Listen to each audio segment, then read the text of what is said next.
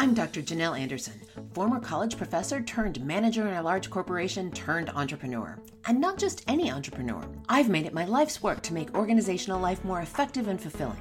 So, welcome to Working Conversations, the podcast where we digest and translate research and ideas on workplace dynamics and serve up to you the most interesting and actionable strategies to make your workplace conversations and your relationships more effective, productive, and influential. If you're looking for proven tools for your workplace toolbox, you're in the right place. Now, let's get after it. Hello, and welcome to another episode of the Working Conversations podcast, where we talk all things leadership, business communication, and trends in organizational life. I'm your host, Dr. Janelle Anderson. I will admit it, I get my best ideas and do some of my very best strategic work while walking my dog, or staring out the window, or swimming laps, or on a long drive. A new trend in management would suggest that these are not valuable exercises and I shouldn't be paid for them because I'm not working. According to a recent article in the New York Times, 8 out of 10 of the largest employers in the United States track the productivity metrics of individual workers, many in real time. In recent history, these have been lower paying jobs delivery drivers, grocery cashiers, and let us not forget Amazon, who has been widely criticized for monitoring second by second activity of their warehouse staff who are pulling product and getting it ready for shipment. Productivity monitoring recently has seeped from the warehouses and the cashier lines into office work known as digital productivity monitoring, this is the moment by moment tracking of your keystrokes, mouse movements, phone calls, and Teams or Zoom meetings. For many large companies, this process of tracking how employees spend every minute of the day has become common practice. From radiologists to therapists to lawyers to doctors and architects, no profession seems to be immune. Of course, in many professions, the concept of billable hours has been around for a long time attorneys, consultants, and the like. But this, this goes beyond that. In some cases, way, way beyond. That same Times article details the experience of a hospice chaplain whose employer tracked productivity points. This many for a funeral, and this many points for a phone call to a dying patient. I suppose if you have short calls with lots of patients, you earn more points. But what if that first person you called really needs a longer conversation to cope with their own mortality? now, oddly enough, as I was reading this article, the New York Times was tracking my time on the article, how much I'd scrolled, and whether or not I'd clicked on any of the links in the article or the ads. And when I stopped reading to take notes on a second monitor, it logged my idle time, time when I was anything but idle. At one point, a message popped up on the screen saying, Warning, hey, are you still there? You've been idle for 33 seconds. And then the seconds kept on ticking upwards while I took notes on the ludicrousy of this very thing. Now, as I was reading, I was sincerely hoping that someone at the Times had a sense of humor with the article rather than actually monitoring my reading time for some ulterior purpose. Like maybe the journalist doesn't get paid as much if my attention wanders from her article. and in full disclosure, the Times gave me a grade of poor when I finished the article based on my metrics, and it told me that my manager would be in touch soon. so certainly this was a bit of a spoof, but obviously, they have the ability to track my time, including the time when they think I am idle. Now, just for your own edification, we've linked up that article in the show notes for today's episode. While the intent behind these tracking systems were initially stemming from positive intent, and to be fair, these systems have been around since long before the pandemic struck and people began working from home in large numbers. So the positive intent was to help office workers see just how much time they wasted, either doing nothing or attempting to multitask. But of course, these systems can't tell if you're helping a colleague with an important task or getting some useful coaching from your manager. And again, while these systems were around long before the pandemic, they've become much more ubiquitous in the age of work from home and work from anywhere. And these systems are cause for concern, much concern, especially when they are used to determine pay, chances for advancement, and other career and financial opportunities. Because quite frankly, they're not accurate. And in essence, this is a step backwards. A big step backwards. Oh, about a hundred years or so, give or take. Just prior to the turn of the 20th century, Frederick Winslow Taylor was developing his famous philosophy of scientific management. He went on to publish his findings in a book called The Principles of Scientific Management in 1911.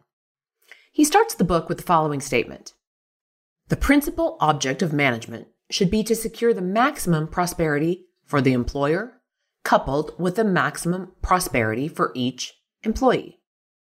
What he meant was that the organization and the employees should work together, that companies should try to strive to get the most out of the employee, and that employees should be fairly compensated for their efforts, and that both of these things are in everyone's best interests. This was meant to be a win win arrangement. Employers would get the absolute most efficient work from the employees, and workers could benefit from higher wages, shorter working hours, and better work conditions. Now, recall that these are the days of manual labor turning to automation in factories. And these were times when management and labor were in two very different camps, and Taylor was trying to bring them together. Now, while I'm aware that this sentiment of labor and management being in two different camps is still strong in some industries today, it's not relevant, and in fact, it's antithetical to what most companies, especially those companies that employ white collar or knowledge workers, claim to be up to. This episode is made possible by Instacart. If you haven't already started using Instacart, now is the time, my friend. Now, I'm the first one to say that I actually enjoy a trip to the grocery store. I really do. But you know what I like doing even better? Making this podcast. When I was deep in the development of this podcast, outlining and recording the first few episodes, my kids reminded me that they needed to eat. Instacart to the rescue. In absolutely record time, Magnolia, my Instacart shopper that day, delivered chicken nuggets, milk, avocados, fresh berries, and a host of other groceries we needed.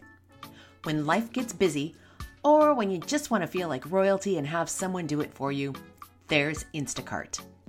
Get $10 off your first order when you sign up at workingconversations.com forward slash Instacart.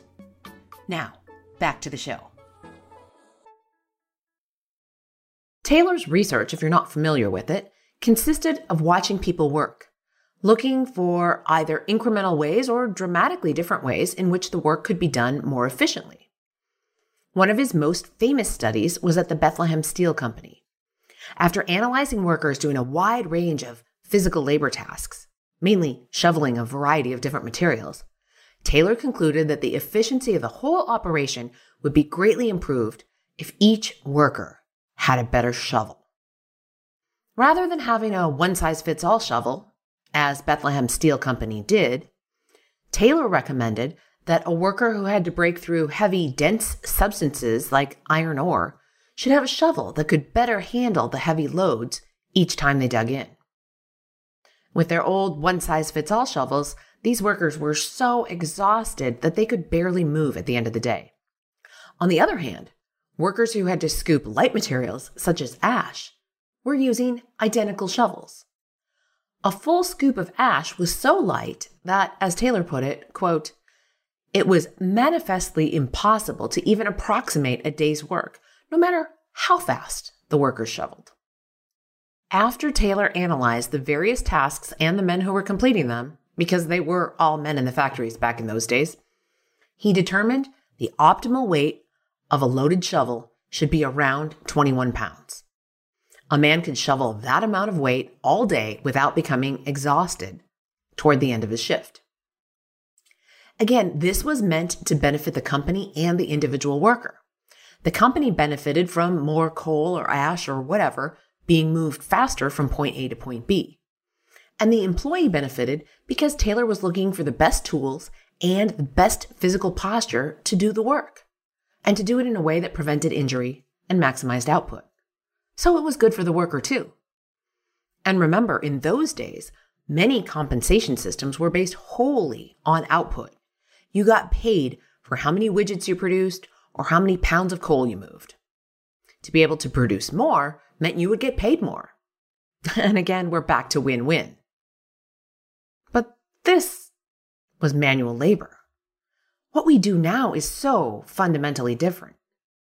Tracking at this level is demoralizing. And in times like these, with an incredibly tight labor market, it seems that we want to do more to attract and retain talent rather than to repel it away with ancient methods that aren't accurate and don't fairly measure the work that's being done. So let's go back to measuring productivity and the value of a job well done by, well, whether the job gets done and whether it gets done well. Not by how many keystrokes or mouse movements we made in the process of getting the work done. So I have a question for you. Is your organization using digital productivity monitoring? Do you even know? If you're not sure, I suggest you find out. And if you have an interesting experience with it, drop me a line at Janelle, that's J A N E L, at workingconversations.com. I would love to hear about your experience. And in the meantime, proceed with caution. Technology obviously is a tremendous asset to work life. But in the wrong hands or misused, it can be a great detriment to work life. I'll leave you with some wise words from Oren Etzioni, Professor Emeritus of Computer Science at the University of Washington and founding CEO of the Allen Institute for Artificial Intelligence. He says, quote, New technology is not good or evil in and of itself. It's all about how people choose to use it. End quote. Until next time, be well, my friends. Thanks so much for listening. If you like what you're hearing on the podcast, head on over to Stitcher, Apple Podcasts, or wherever you get your podcasts and give us five stars and a quick review. It really makes a difference and it keeps us bringing you valuable content that you can put into play in your life. I'm Dr. Janelle Anderson, and this is Working Conversations.